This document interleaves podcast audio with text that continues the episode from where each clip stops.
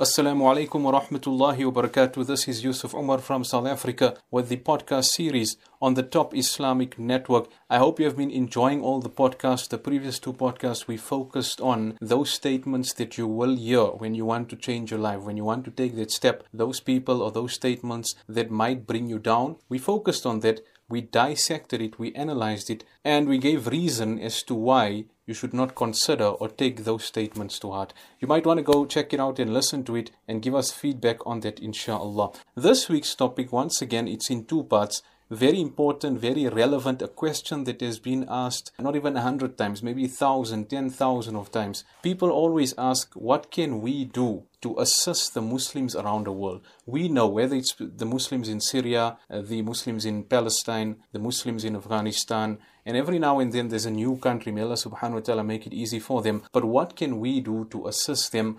How can we help them? Sometimes, as Muslims, we feel so helpless. We're sitting there, we're listening to the news, we're reading what's happening. So many people are dying. We have widows, we have orphans, etc. What can we do to help such Muslims? As far as the hadith is concerned and the Quran is concerned, what is our responsibility? Now, we're going to go through this, inshallah. I've cut it into two spiritual and practical. We'll go through the spiritual aspects right now and then practical in the next podcast, inshallah. Now, first thing we need to understand is we need to look at ourselves and we need to ask what are we doing about it. In political circles, people will look at the other Arab nations and say, why are these Arab nations so quiet, etc. That is between them and Allah subhanahu wa ta'ala. They will answer to Allah subhanahu wa ta'ala whether they have valid reasons or not, we don't know. But we sitting here in our homes, we cannot do anything about it. People will say, why are these people not doing? Why is this government government not speaking out, etc. We cannot do anything about that. We need to look in the mirror and we need to ask ourselves, what can we do about it? What can I do about it? I like to call this the mirror effect. So, like I said, I've got few points, spiritual points, practical points as well. Uh, in this episode, inshallah, we're going to go through the spiritual points. So, as far as spirituality is concerned, what can you do for those people that are suffering around the world? Let's get right to it. The first thing that is very important is dua. We need to understand by far the most important and lethal weapon in the hands of a Muslim is dua. Sometimes we underestimate dua. It might just be our weakness. But we need to understand without the action of dua, every other act will lack power. We can do whatever else we want, but without dua, it will lack power. Let's just say dua is the battery. Supplicating, asking Allah subhanahu wa ta'ala, this is the battery. And what is the proof for it? We often hear of the battles that Sahaba radiallahu went into. We hear of the amazing victory at Badr when 313 Sahaba radiallahu defeated an army of a thousand. What we don't realize is that the night prior to that battle, Nabi Wasallam set up for hours in dua. He knew that without dua, the efforts of the army and Sahaba will be less effective. So this is the main thing we need to understand dua. There's no need to make an Arabic dua. There's no need to sing a beautiful dua as well. In fact, I want to dedicate an entire podcast to this in the future how to make dua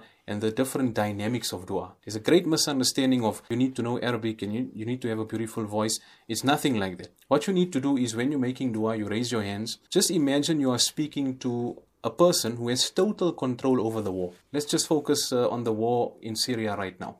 Imagine you are speaking to a person who has control over the war.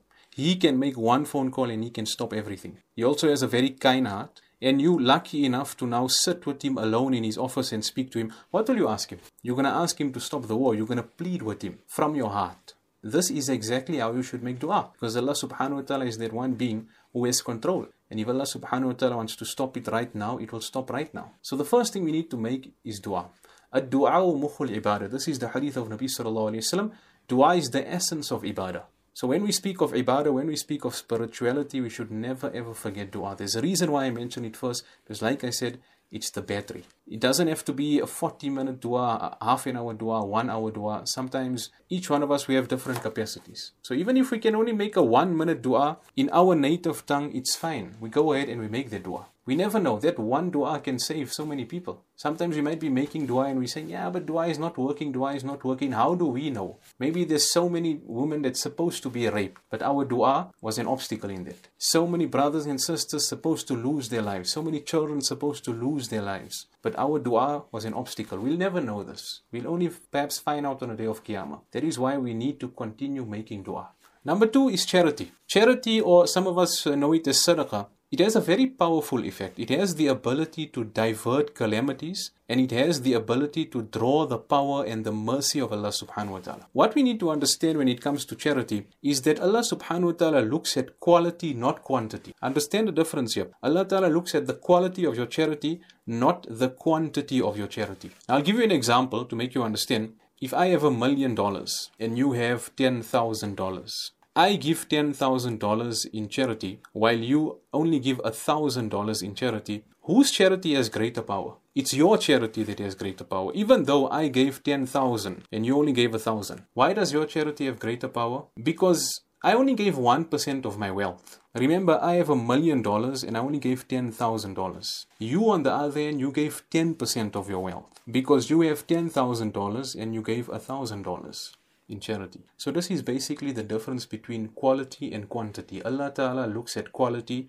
not quantity. Keeping this in mind, don't worry about what the wealthy are giving. Let's look into our own pockets and worry about what we are giving. It's easy to say that, yes, if I had so many millions, I would build a hospital. But with this little that you have in your pocket, just give out something. Give out something to the poor, I'm not speaking about donating to those in the war torn countries. That's coming in the next episode. That falls under the practical aspects.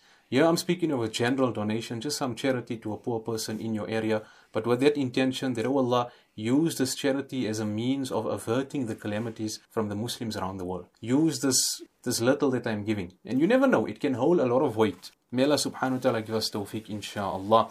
Thereafter, another important aspect that we can involve ourselves in is istighfar asking Allah subhanahu wa ta'ala for forgiveness. The hadith of Nabi sallallahu alayhi wa mentions, understand this hadith properly. Nabi sallallahu alayhi wa says, lazim al-istighfar ja'ala Allahu lahu min kulli hammin faraja wa min kulli dhiqin makhraja wa razaqahu min haythu la. And in some narrations, yarzuqu min haythu la yahtasib. What does it mean? Nabi sallallahu alayhi wa is saying, that person who holds on to istighfar, constantly the person is asking Allah subhanahu wa ta'ala for forgiveness, Allah ta'ala creates for him ease out of every difficulty. وَمِن كُلِّ ذِيقٍ مَخْرَجًا And from every tight situation, from every difficult situation, Allah ta'ala finds him an escape route. وَيَرْزُقُ مِنْ حَيْثُ لَا يَحْتَسِبْ And Allah subhanahu wa ta'ala provides for him from sources that he could never imagine. If your concern and if your worry is those in other parts of the world, is war-torn countries, the orphans, the widows, etc., those people being murdered, and if you constantly make istighfar, Allah Ta'ala will remove this concern and this worry from you. And one way Allah Subhanahu wa Ta'ala can do that is by bringing the war to an end or making it easy for those people in their parts of the world. So we try to make istighfar because the hadith teaches us that it removes calamities and it takes us out of a difficult situation. And right now we are in a difficult situation. Now the question is how do we make istighfar? Look, it's very simple. The ideal way is to sit down in dua, raise, your, raise our hands and to ask Allah subhanahu wa ta'ala to forgive us. If that that is not possible all the time. I mean, if we got work and we're always busy in other things, then we make istigh- The lengthy version, which is ideal, Astaghfirullah alladhi la ilaha illa huwa al-hayyul qayyum wa atubu ilayh. And if that's too difficult, we should try to learn that. But if that's too difficult, then just say Astaghfirullah. Astaghfirullah means that, Oh Allah, I seek your forgiveness. So we constantly say Astaghfirullah and we have this intention that, inshallah, this istighfar will be used as a means of removing my concern and my troubles. And one of those troubles and concerns are the people that are suffering around the world. There's various other deeds that we can also do. We can perform two rakats of nafil salah, salatul hajat. How you do this? It's basically a normal two rakats of salah. Your intention should just be nafil salah and two rakats salatul hajat. And like this, inshallah, you make that two rakat salah, and after that we can make dua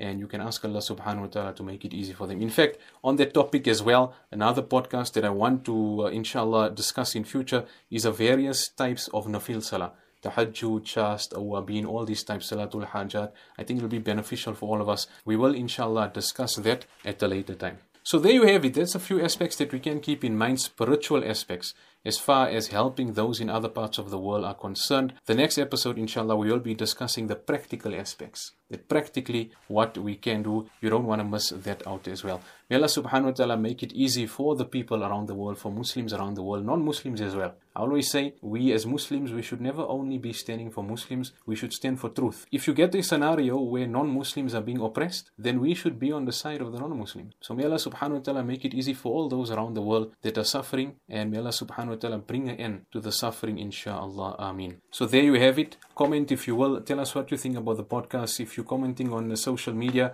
use the hashtag Top Islamic Podcast and search Top Islamic Network across all platforms. And if you want any topic discussed, if you feel you want to hear more about it, we should discuss it, etc., then also send us a message and we can discuss it inshallah. Until next time, this is Yusuf Umar. Assalamu alaikum wa rahmatullahi wa barakatuh.